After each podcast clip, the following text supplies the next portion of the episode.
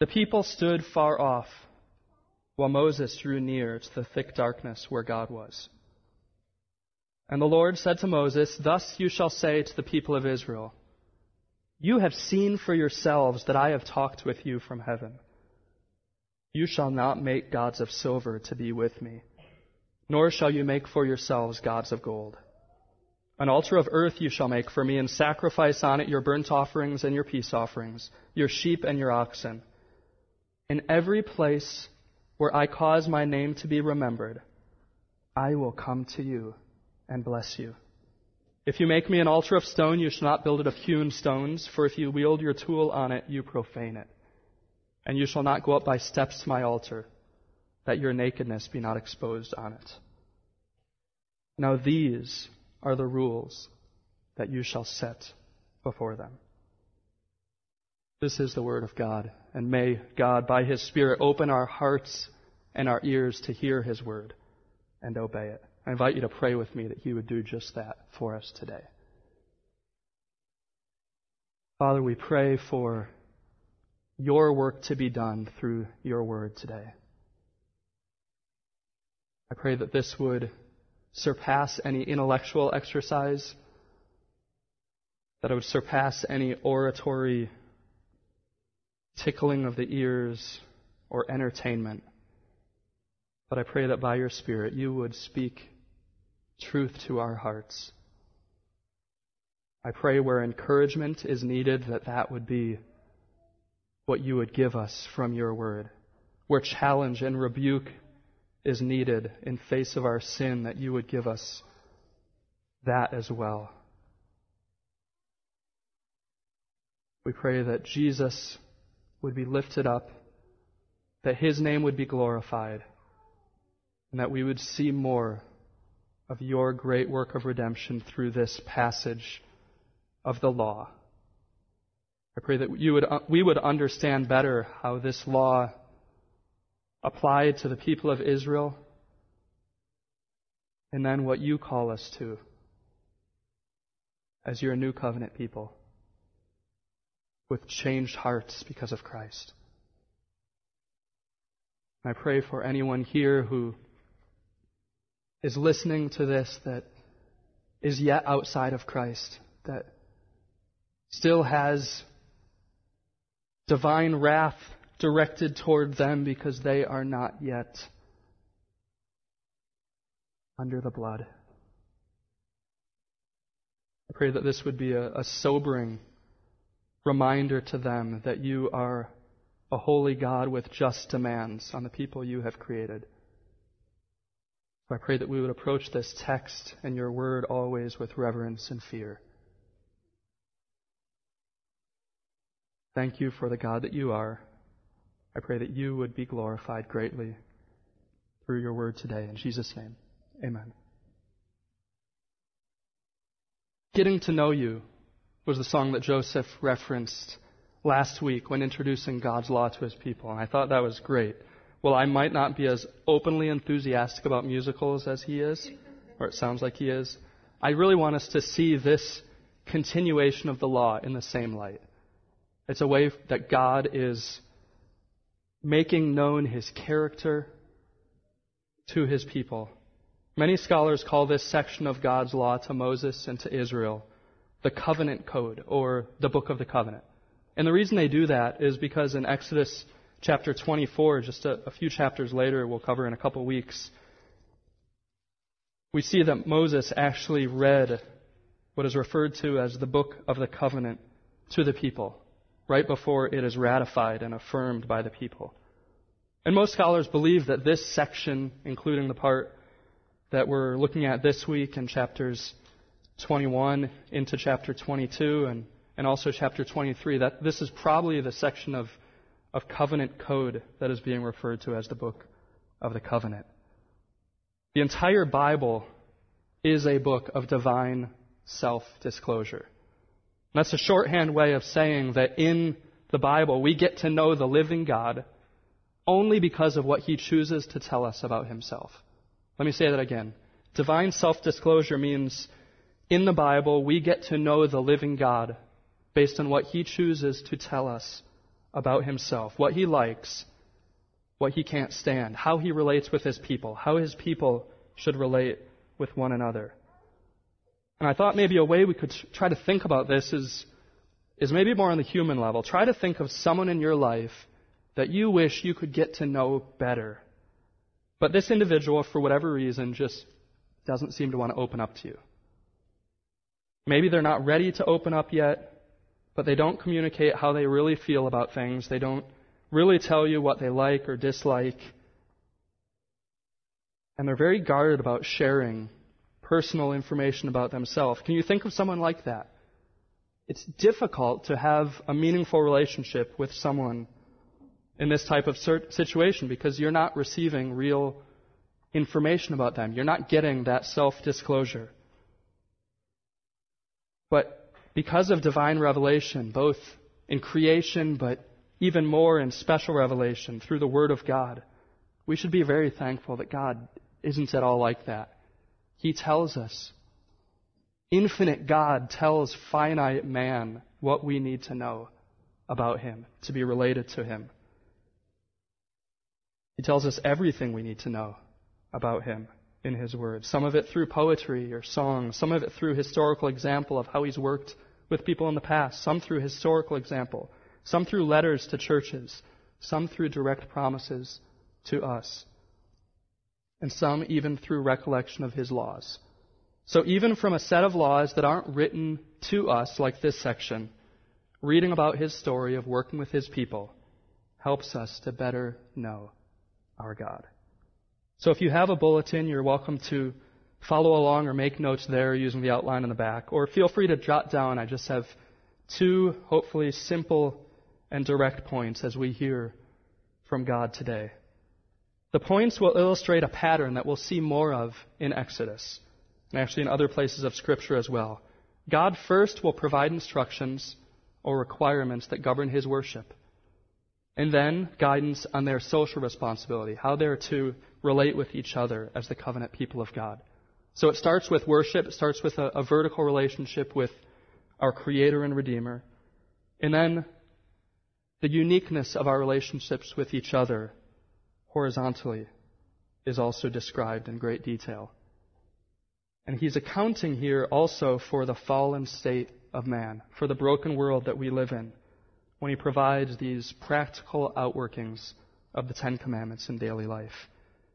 So the two points God instructs his people's worship,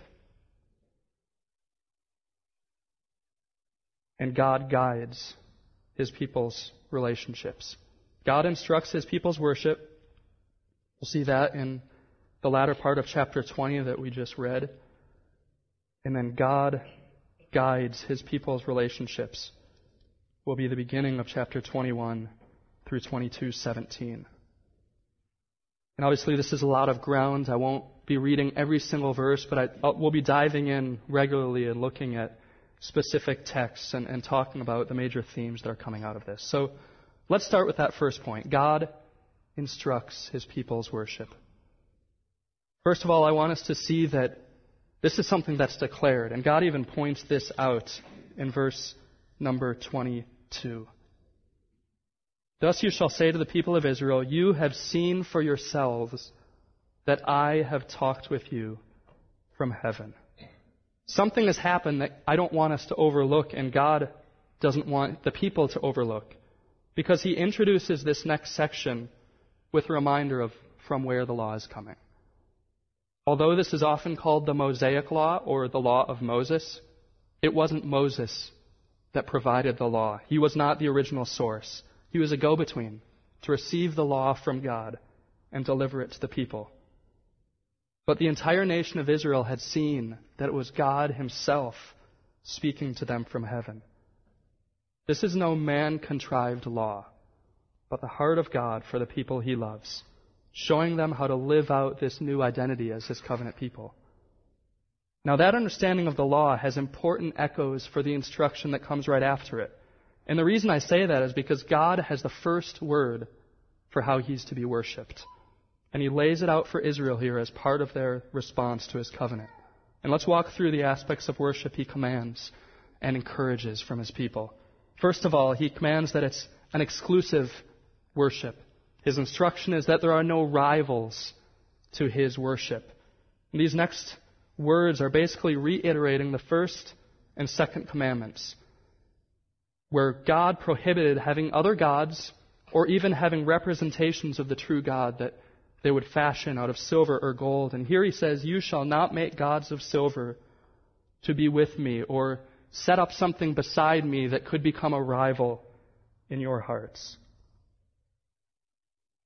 This is a worship issue, not to put something else in addition to Yahweh and create a rivalry. The exclusive nature of God's worship highlights here his jealousy for the hearts of his people. It's a beautiful jealousy because it's what secures our salvation, that he is jealous for us. He does not want us running after other things that will not satisfy, but will only condemn. Instead, he is jealous for our affections and for our worship. So, first of all, this worship is told to be exclusive. Second, it's described as being very simple. An altar of earth you shall make for me. So, this is basically a dirt, a mound of dirt on the ground. Or if they choose to, they're also allowed to use a pile of uncut stones, something that hasn't had any kind of a tool chiseling away at. And there may be a correlation between what God just condemned about making altars and what he commands in the very next verse, because it, it seems that what idols are to pagans, they're a symbol of the presence of their deity. Altars are to be similar to Israel. Because several stacked stones or a simple mound of dirt, humbly presented where sacrifices are offered, can become a place where God is both remembered and worshiped.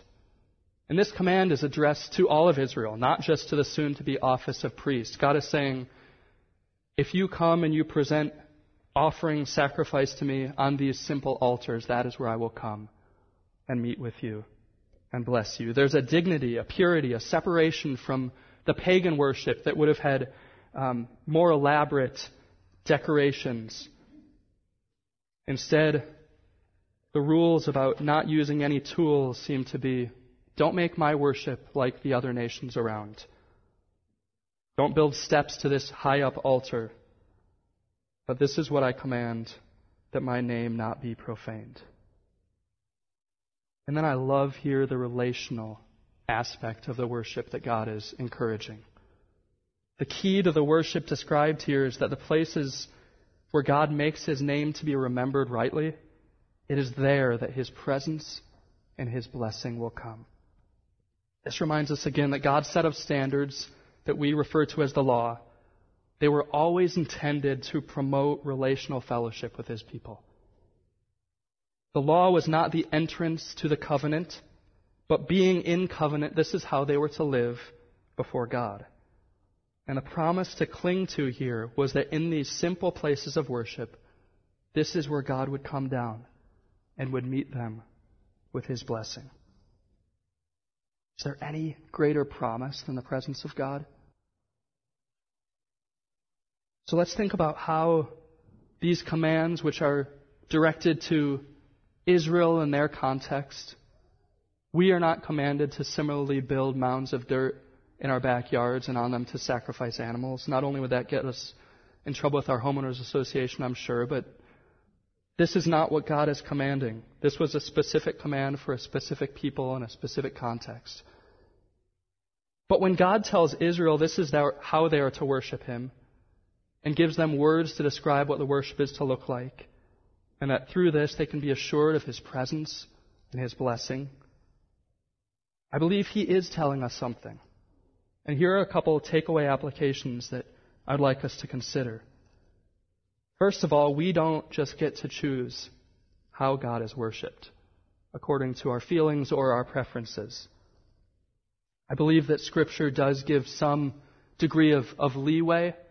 It's not very, it's not in the New Testament as strictly defined. But I believe that our worship is dictated and defined by the Word of God. That's going to make it different from Israel under the Old Covenant, but it's also going to make it different from how we or how we see the world around us worshiping their idols There is a distinctiveness that God calls us to as His people. The second thing I want us to consider is how God's presence and His blessing are made available not through sacrifices of animals on mounds of dirt or piles of stone, but God's presence and blessing are available to us today because of one single sacrifice of His sinless Son. Christ is the way that God's presence and blessing are mediated for us, His people, today. But there is in Scripture an ongoing sacrifice that we as Christians are called to. Romans 12 is key here. Our ongoing sacrifice of worship doesn't involve a place, it doesn't involve an outward practice or ritual, but the giving of our entire lives to our God who has redeemed us. Romans 12, verse 1. I appeal to you, therefore, brothers, by the mercies of God, to present your bodies as a living sacrifice, holy and acceptable to God, which is your spiritual worship. Our Christian worship, though it includes these things, is not specifically a time of singing that we do when we get together. It's not even everything that happens when we get gather here on Sunday, but it's everything that we are, everything we live for. This is our spiritual worship, according to Paul there in Romans 12. I think that's important for us as God establishes His pattern for His covenant people and how they're to worship Him as a foundation for the laws of how they're to relate with each other, that we see as foundational our own worship of an eternal and sovereign God. But second, and this is going to cover a much longer part of the passage, so don't get too eager when you look at the clock and see that I'm already on my last point. God guides his people's relationships. You know me too well. Now, these, in chapter 21, verse number 1, now these are the rules that you shall set before them. The word translated rules could also be guiding decisions. These are the guiding decisions that you shall set before them. God is leading his people into a fuller understanding of what obedience to the Ten Commandments is going to look like. And it's normal, actually, it's good to have questions in reading this. Some possible questions might be what am I supposed to do with these verses? Or why is this passage here? Or are these commands still in force for Christians today? I hope to be able to answer these questions as we go, but fundamentally, these guiding decisions, it's important to lay this out as groundwork, are not here for us to obey. When we read these rules, I want to be clear to say these were given to God's chosen people of Israel in their specific setting. And they're also uniquely set within a historical narrative context from which much of their significance comes. That God, having just mightily delivered his people from a wicked world power, having then graciously led and provided for them during recent months in the wilderness, now has compassionately offered a covenant with them which will be sealed and ratified shortly. And both this setting of the law and its divine author are unique among any ancient law book that this might be attempted to compare to. This is a unique passage of, of divine law for his people of that day. So if these are, are guiding decisions, I think it's helpful to understand a little bit more about what that means. So I find it helpful to think of this as inspired case law for Israel. My older brother went to law school at the University of North Carolina. Since I was across town at another um, university, um, no comments. I remember a little bit of what he studied because we were we lived nearby at the time. He's now on the East Coast, and I'm on the West Coast. We don't see each other as much, but much of the study of law, and this is from an outsider's perspective, so I may not be giving this, you know, giving this full value, but much of it has to do with learning the outcome of key cases, of pivotal cases that happen in the past, and you study that as case law. And these establish then a pattern for how the law is to be interpreted and used in new cases that come along. If you know prior cases and how the judges have decided, you get to see a pattern for how the upcoming cases, which are going to be different, they're going to have variations in, in the occurrences that happened, but it gives you some idea of how the law is to be used. And that appears to be what we have here. It appears that this is a series of if something happens or when something happens, this is the outcome that should follow. It's divine case law. Ligon Duncan, in preaching on this text, said this This word, the word rules, probably indicates case law decisions that rest on prior precedents. In other words, we're given a, I'm going to use a word that doesn't mean much to us, casuistry here. Not a word we use a whole lot. It's not a comprehensive legal code that basically means cause and effect. It's a descriptive legal code. It gives us examples of ways in which the spirit of the principles of the Ten Commandments can be applied here in specific cultural settings. So I want us to pay attention to a few things as we start to look at these, these chapters through these guiding decisions or case laws of ancient Israel. First of all, one thing I want us to notice is that God is interested in the small details of our lives. Things like the equivalent of having a donkey fall into an open pit you just dug in your sidewalk. Now, we probably don't have donkeys walking around our sidewalks, but these small details of life, if you accidentally start fire to your neighbor's lawn, it describes what's supposed to happen in that setting. So, these are things that you might say, this isn't very spiritual. This seems very like civil court kind of thing. And it exactly is. And God is saying, I'm concerned with this level of detail, with how my people respond and live in community with each other. The second thing I want us to pay attention to is that our own fallenness, and we see that just in the examples given here, there's some, there's some bad stuff described in these case laws but that our own fallenness combined with the broken world we live in will result in interpersonal conflict.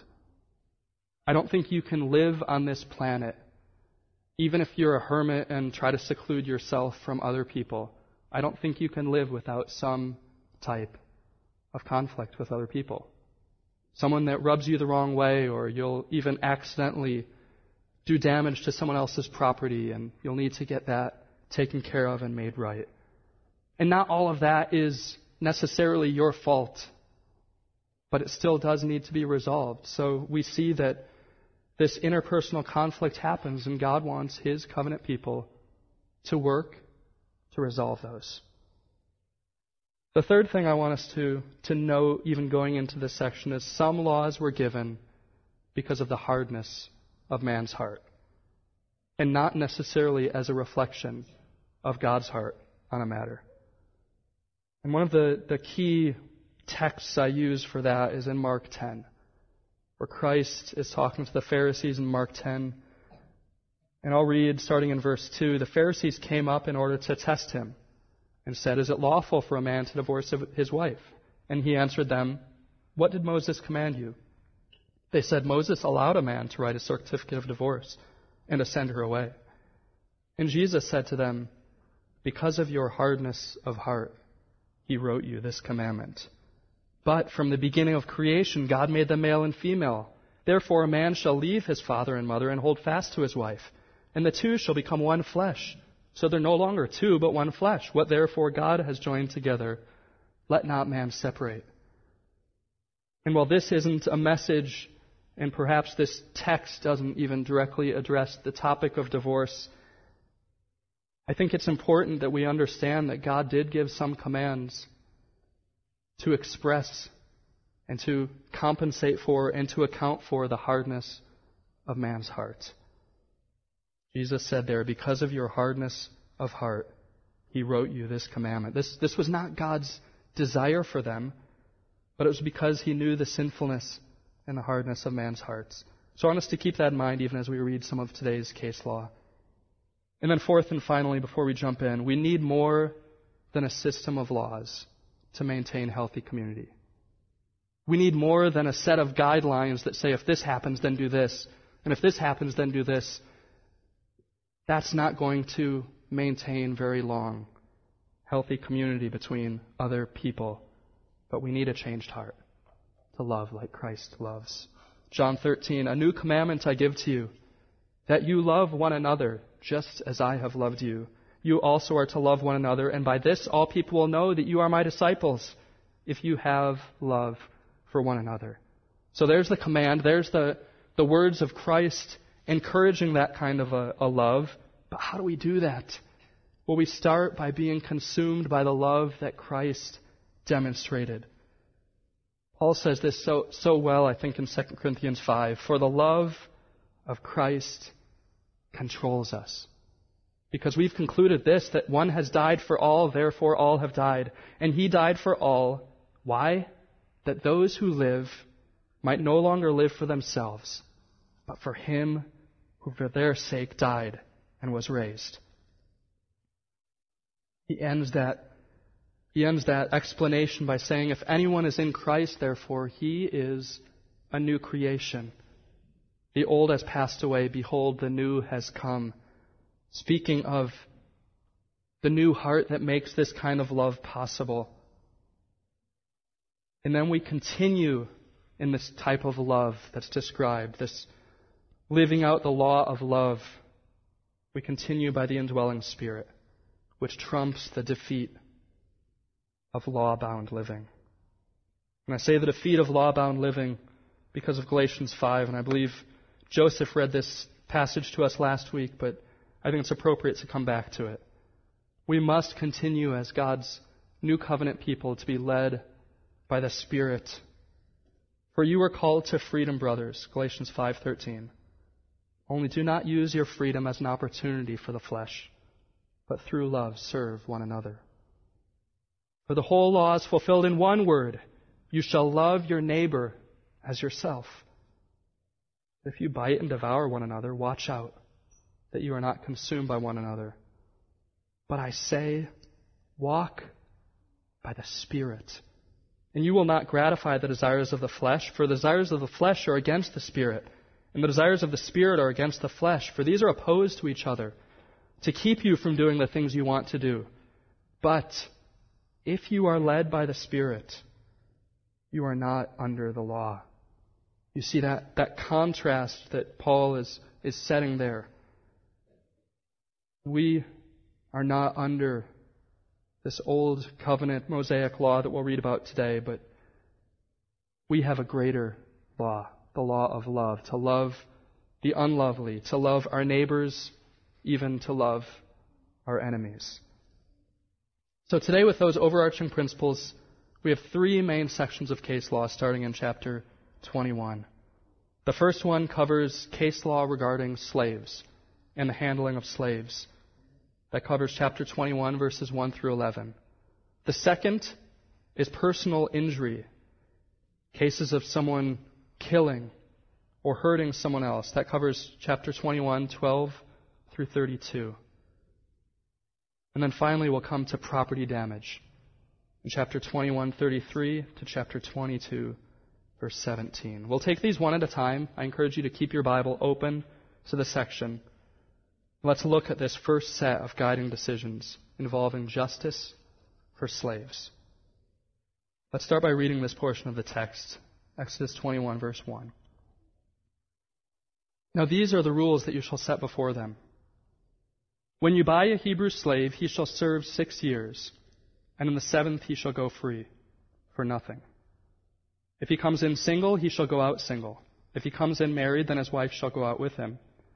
If his master gives him a wife, and she bears him sons or daughters, the wife and her children shall be her master's, and he shall go out alone. But if the slave plainly says, I love my master, my wife, and my children, I will not go out free. Then his master shall bring him to God, and he shall bring him to the door or the doorpost. And his master shall bore his ear through with an awl, and he shall be his slave forever. And that's not even the entire passage about slaves, but we're going to stop there briefly. Looking back through the travesty of modern day slavery, So even just looking at the modern era, this passage I recognize as hard for our ears. I think that's good. I think it's good that hearing and reading about slavery is difficult for us. But we should still understand what it's saying. God is setting here for Israel, themselves just having been held and abused as slaves in Egypt. And probably Israel was also aware of the harshness and cruelty that was permitted by their neighbors and their slave trades. God is setting for Israel, I believe, a higher standard in a culture that would have still condoned this practice of slavery. And this new standard actually affirmed the personhood of what's referred to here as Hebrew slaves. That they're to be freed after seven years, that they're to be protected in their bonds of marriage, etc. In a way that I think this new standard that affirmed the personhood, I think this actually gives us some hope that the passage may not be as uncomfortable as it was when we first started reading it. Now, that's my, my understanding, my belief of this, but one view that I found helpful is that God, by the very language he uses in his laws about slavery, is actually discouraging Israel from practicing it. By some of the language he uses, even in that first verse there, when you buy a Hebrew slave, the words he chose for Hebrew slave weren't what you'd think of that an Israelite would write about a fellow Israelite. They would have written when you buy an Israelite slave. But in using the term Hebrew slave, it's actually using the same words that an Egyptian master would have used of their Hebrew slave. So it, it colors, it stigmatizes the language a little bit of someone who would want to even buy themselves a slave. The original Hebrew words here are not complimentary at all. In fact, they're derogatory. Also, based on some of the descriptions, this may likely describe something more like an indentured servant. Someone who was in severe debt or was trying to get out of extreme poverty would say, for a period of time, I'm going to give all of my resources, all of my time to this master knowing that after seven years, if this was a good master, that they would release them of all debts and release them also to live the rest of their lives as a free man. I, I think this is supported in a few different ways, but one of them is just by looking at the example that this slave here does get to after serving for six years, has freedom to go free. That makes him a little less than a full citizen, but much, much more than a slave in that culture. Quoting one commentator who said, At the end of six years, whatever the cause of the servitude, he was to go free without any cost to himself, presumably with the status of full and unencumbered citizenship. And we should know that God took this commanded release in the seventh year very seriously. In fact, in Jeremiah chapter 34, we won't turn there, for sake of time, but the masters who disobeyed by keeping their slaves beyond the seven years are declared to have profaned God's holy name, are put in breach of God's covenant, and they're said to be punishable by the most severe judgment. So God takes this standard very seriously. And the passage I read also describes a ceremony of allegiance that a slave could swear if they loved and desired to stay with the family of their master. As part of this, they were to take this outward sign of, of um, having their ear pierced during what appears to be a public ceremony where they vow that they will stay with this master for the rest of their lives. And in this profession of allegiance, it's actually interesting to note we read a little bit of Israel when they were earlier complaining about their struggle in the wilderness and saying, we want to go back to Egyptian slavery. I love my Egyptian slavery better than I love freedom out here in the wilderness.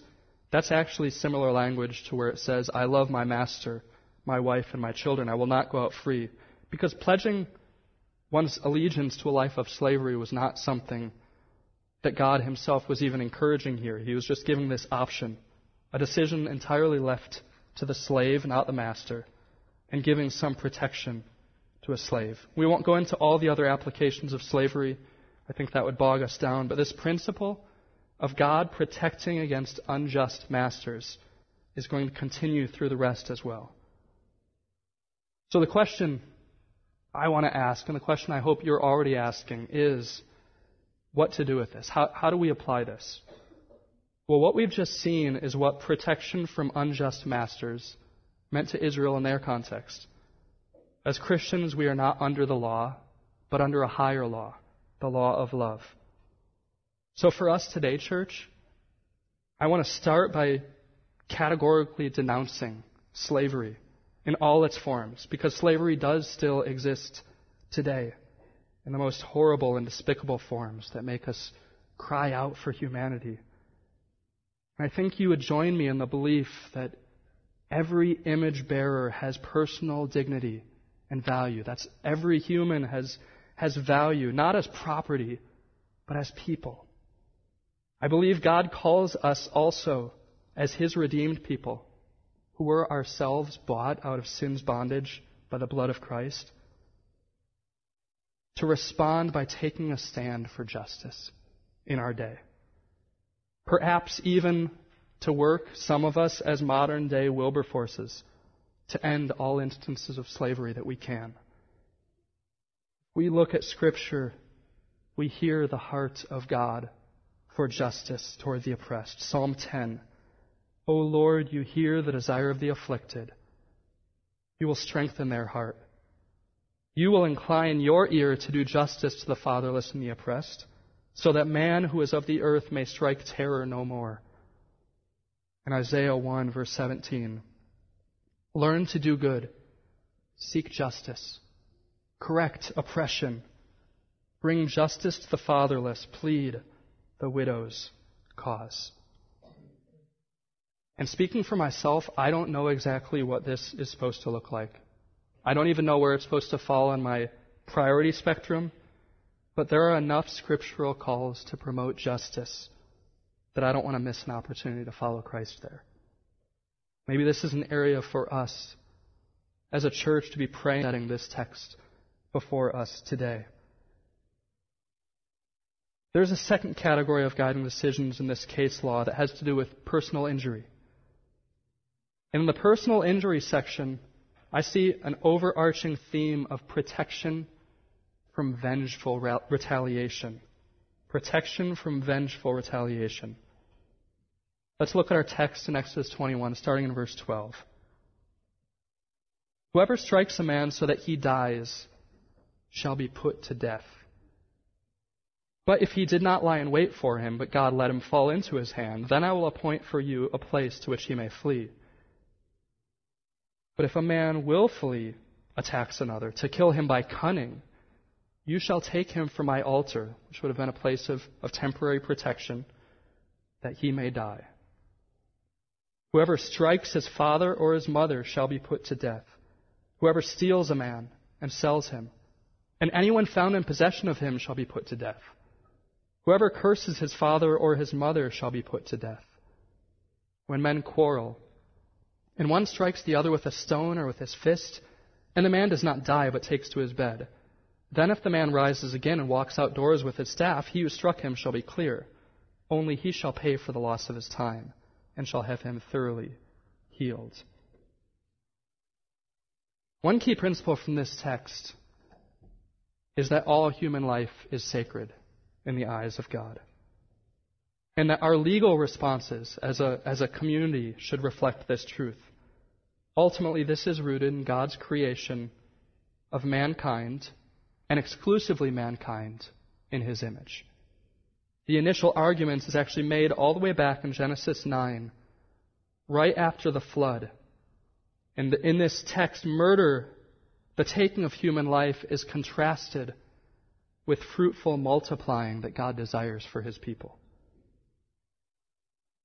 So God here sets up four capital crimes premeditated murder, striking of parents, kidnapping, and cursing or repudiation of one's parents. But even in describing these capital crimes, there are messages of mercy.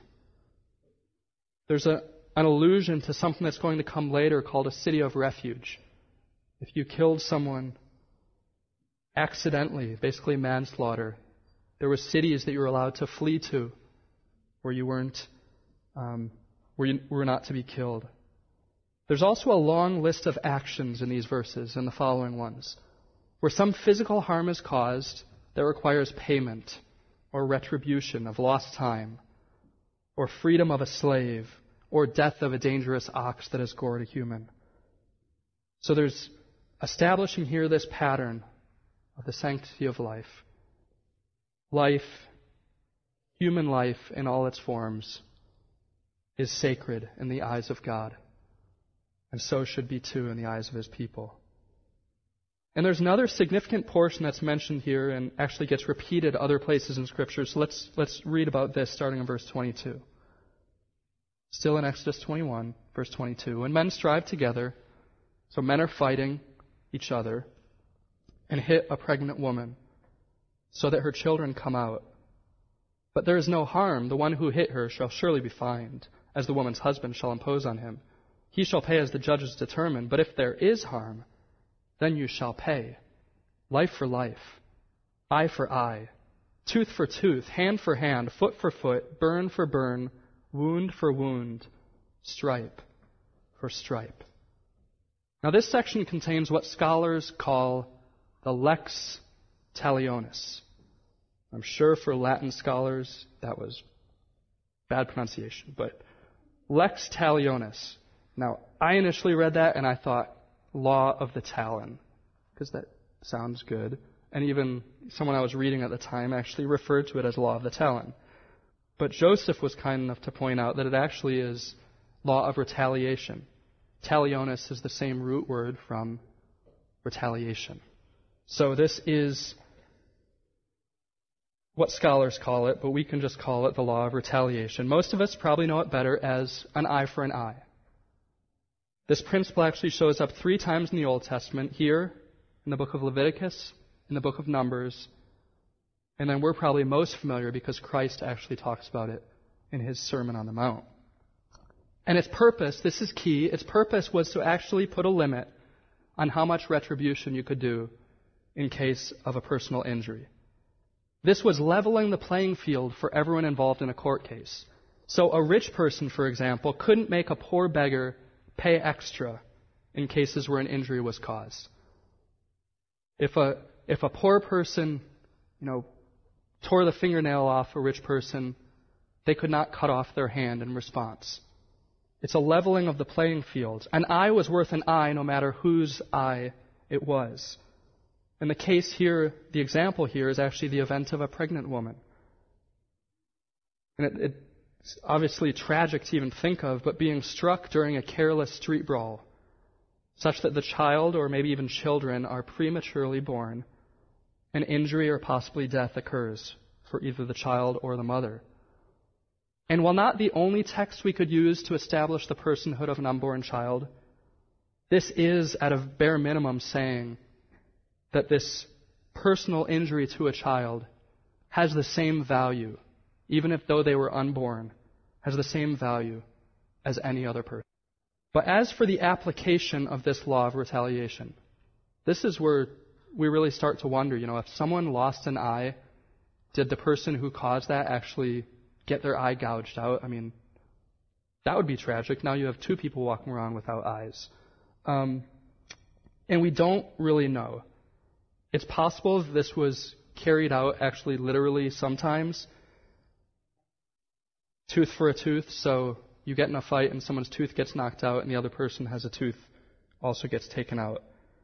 Or it's possible I don't feel like I can be real strong on this, but it's possible that it defined the proper monetary payment for injuries. That some injuries being more serious would have more monetary retribution toward the offender. But ultimately, whichever case it is, this application is about equality. And this equality in sentencing is foundational towards some modern legal ideas. Things like equal justice under law no one, is, the punishment must fit the crime. This is kind of in our modern verbiage, but it's the same concept that comes from this law of retaliation that there's a fairness and there's equality in the justice system, or there should be. But Christ actually expands on this. And when he does it, he's correcting a bad interpretation that the Pharisees have made. So in the Sermon on the Mount, Matthew 5, verse 38, feel free to turn there, but I'm going to read these five verses. Jesus speaking. You have heard that it was said, an eye for an eye and a tooth for a tooth. So he's referring to this law, or at least the Pharisees' understanding of this law and their application of it. But I say to you, do not resist the one who is evil. But if anyone slaps you on the right cheek, turn to him the other also. And if anyone would sue you and take your tunic, let him have your cloak as well. And if anyone forces you to go one mile, go with him two miles. Give to the one who begs from you, and do not refuse the one who would borrow from you. So rather than using this law to protect the offender, it seems that the Pharisees may have been using it to exact payment. And though we see vengeful retaliation playing all the way back to Genesis when Cain feared for his life after killing Abel and said, Someone is going to find me and kill me, retaliation is never part of the Christian law of love. Let me repeat that. Even though we see vengeful retaliation playing out throughout ancient history, retaliation is never part of the Christian law of love. Leveling the playing field if not done by our justice system, is supposed to be left to God to resolve. Hebrews 10:30 confirms this principle where we read vengeance is mine I will repay says the Lord. And here Jesus is establishing an even greater repayment system where good is returned when evil is given, where the offender receives a blessing by the offended rather than being cursed. So, applying to us, what we've just seen is what protection from retaliation meant to Israel in their context. But as Christians, we're not under that law. We are under a higher law, the law of love. So, for us today, church, let's consider what we're called to do when someone commits a sin against us. Is our first thought to find a way to get even, to even the score? Or is it to return a blessing for cursing. And this change, I've already said it earlier in the message, this change is only possible through a new heart. When we realize that this, this anti retaliation concept, this repayment of good, is all that we have received for the sins that we've done against Christ. When we're controlled by the love we've received and keep receiving from Christ, then we're empowered to stop living for ourselves and are freed to die to our own self interest and our perceived rights. So, as we live out our calling, brothers and sisters, to be a light to the earth, to carry the good news of Christ's kingdom as his ambassadors, may his love for us be our center. May his love ground us, be the road that we drive on. May it be the GPS that guides our response. May it be the gas in our tank to keep us moving for His glory. So we're in our third section now. And obviously, I'm not reading every verse or covering every single one of the cases that are given. But I pray that these higher level views are helpful for us as God's people. And the third section covers property damage. And when property is damaged, the overall concept that the law is communicating is that full restitution should be given. The entire section covers how property loss is to be repaid, whether it was caused by cattle rustling, whether it was caused by accidentally setting your neighbor's field on fire. And this covers cases of ox, oxen goring people, animals falling into uncovered pits. So these are not primarily humans being harmed, but animals or property. Here's part of the text that I think will establish this, this concept for us. Exodus 22, starting in verse 1. If a man steals an ox or a sheep and kills it or sells it, he shall repay five oxen for an ox and four sheep for a sheep. Jumping to verse 5. If a man causes a field or vineyard to be grazed over, or lets his beast loose and it feeds in another man's field, he shall make restitution from the best in his own field and his own vineyard If fire breaks out and catches in thorns so the stacked grain or the standing grain or the field is consumed, he who started the fire shall make full restitution. This word restitution is used seven times in this section of verses. Repay is used six times. Rest- restoration or restore is used once. These words basically mean to establish again. In order to avoid additional conflict in this covenant community, whenever someone intentionally or even accidentally causes damage to someone else's property, they had a need to pay to make it right. To even pay extra, above and beyond what was damaged or taken. To get past the baseline before the offense. And the exact amounts were even provided five oxen for one stolen ox, four sheep for one stolen sheep. I can't help but think that the human heart, though, would look for loopholes in these. Sadly, the tendency can quickly become doing what's needed to clear our name rather than really make it right and restore the relationship. And although the letter of the law might be kept, self focus can drive even the keeping of commandments like this. But there must be true restitution, right? Something that comes from the heart. And I love how some New Testament texts really bring out this principle of restitution. We're not going to go through them in depth, but the first one that jumped in my mind was the story of Zacchaeus. Jesus, if you recall, spent a lot of time around sinful people, and especially sinful people in the eyes of the religious community. And tax collectors were near the top of that list. He would hang out with these people that were unpopular in his day. And Zacchaeus was this wealthy and despised tax collector that went to see Jesus when he passed through Jericho. And in Luke 19, I just want to focus on Zacchaeus' response after Jesus calls him down and invites himself over for dinner. Zacchaeus stood and said to the Lord, Behold, Lord, the half of my goods I give to the poor. And if I've defrauded anyone of anything, I restore it fourfold. And Jesus said to him, Today salvation has come to this house. Rather than going to the law book and counting out legally how much he had to pay back that he had stolen, this repentant heart of Zacchaeus wanted to make things right, even if it hurt him personally. So he wanted to give fourfold to the people he had hurt, and he also wanted to give half of everything he had to poor on top of that. This is the full and the free restitution that is brought about by true heart repentance. So, thinking a little bit more about our application, what we've just seen is what full restitution for damaged property meant to Israel in their context. But as Christians, I sound like a broken record now, we are not under this law. We're under a higher law, the law of love. So for us today, church, I want us to imagine what restitution looks like for our community.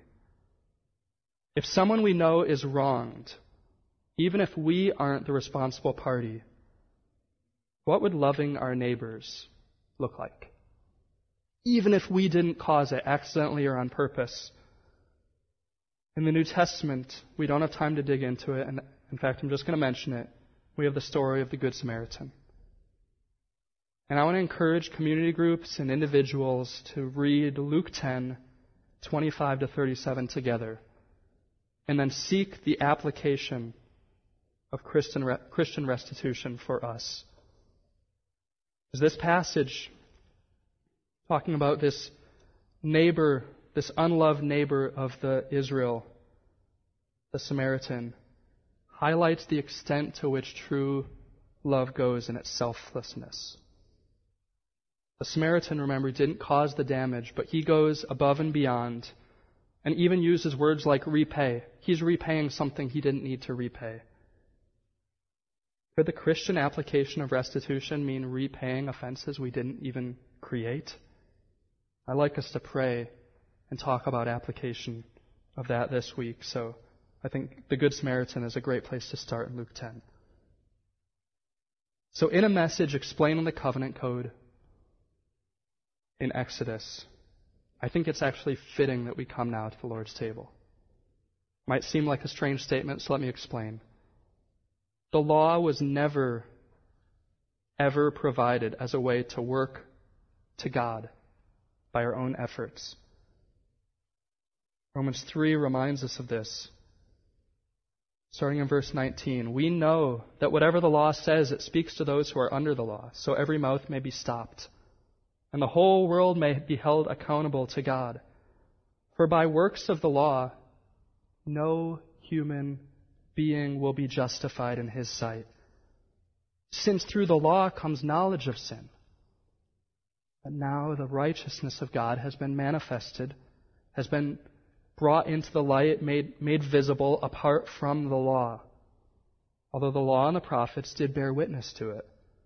The righteousness of God through faith in Jesus Christ for all who believe. So Romans 3 is speaking of a righteousness from God that we need apart from the law. Something that the Old Testament pointed towards. So I want to remind us that None of us can ever be saved from the judgment our sin deserves apart from Christ and the work that Jesus did on the cross. It was His sacrifice of broken body and shed blood that we remember by way of these symbols at the table. And by faith in Him, we can be confident that God justifies us on the basis of Christ's perfect law keeping, not our imperfect attempts at it. Those are the types of people we invite to the table here at Grace and Truth. Those who have come to Christ and Christ alone in faith and repentance. But we also need regular reminders that it's Jesus' grace that we need for living out this higher law of love. Not in any way to merit our sonship to the Father, but as a way we can demonstrate that we are sons of the Father. So if only perfect Christians should, should take the elements today, I think we would all need to stay seated. That's not what this is about. But if our heart is to follow Christ in dependence on Him, if our heart is to maintain relationships of love with one another, then we invite you to join us if you are one who has followed Christ in faith. And I'll pray and encourage you to pray with me to to bear our hearts before God, seeking His gracious work where needed. And then as the singing starts, you can just form a line and come here and rejoice in Christ's work as we remember it together. So I invite the, anyone from the song team that needs to come up and the servers, and I will pray. And then we will celebrate the elements together. May God bless us. Dear Father,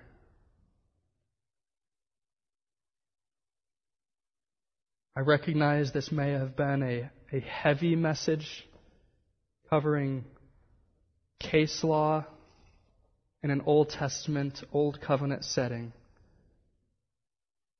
But I pray that by your Spirit you would be working its truth in our hearts. That we would see how incapable we are of keeping any law, and how Christ kept every law for us. And then went to a cross, despised by men that he actually had come to save. Thank you for the work of our Savior and the privilege we have of remembering that as we gather today. I pray that we would remember that that shed blood of Jesus accomplished our atonement and washes us clean. That that broken body was for us because Jesus loves us. Pray that your work by your Spirit would continue to be done as we celebrate this table together, as we reflect on what you would have us to do and how you would have us respond to your word today. May you receive the glory in Jesus' name.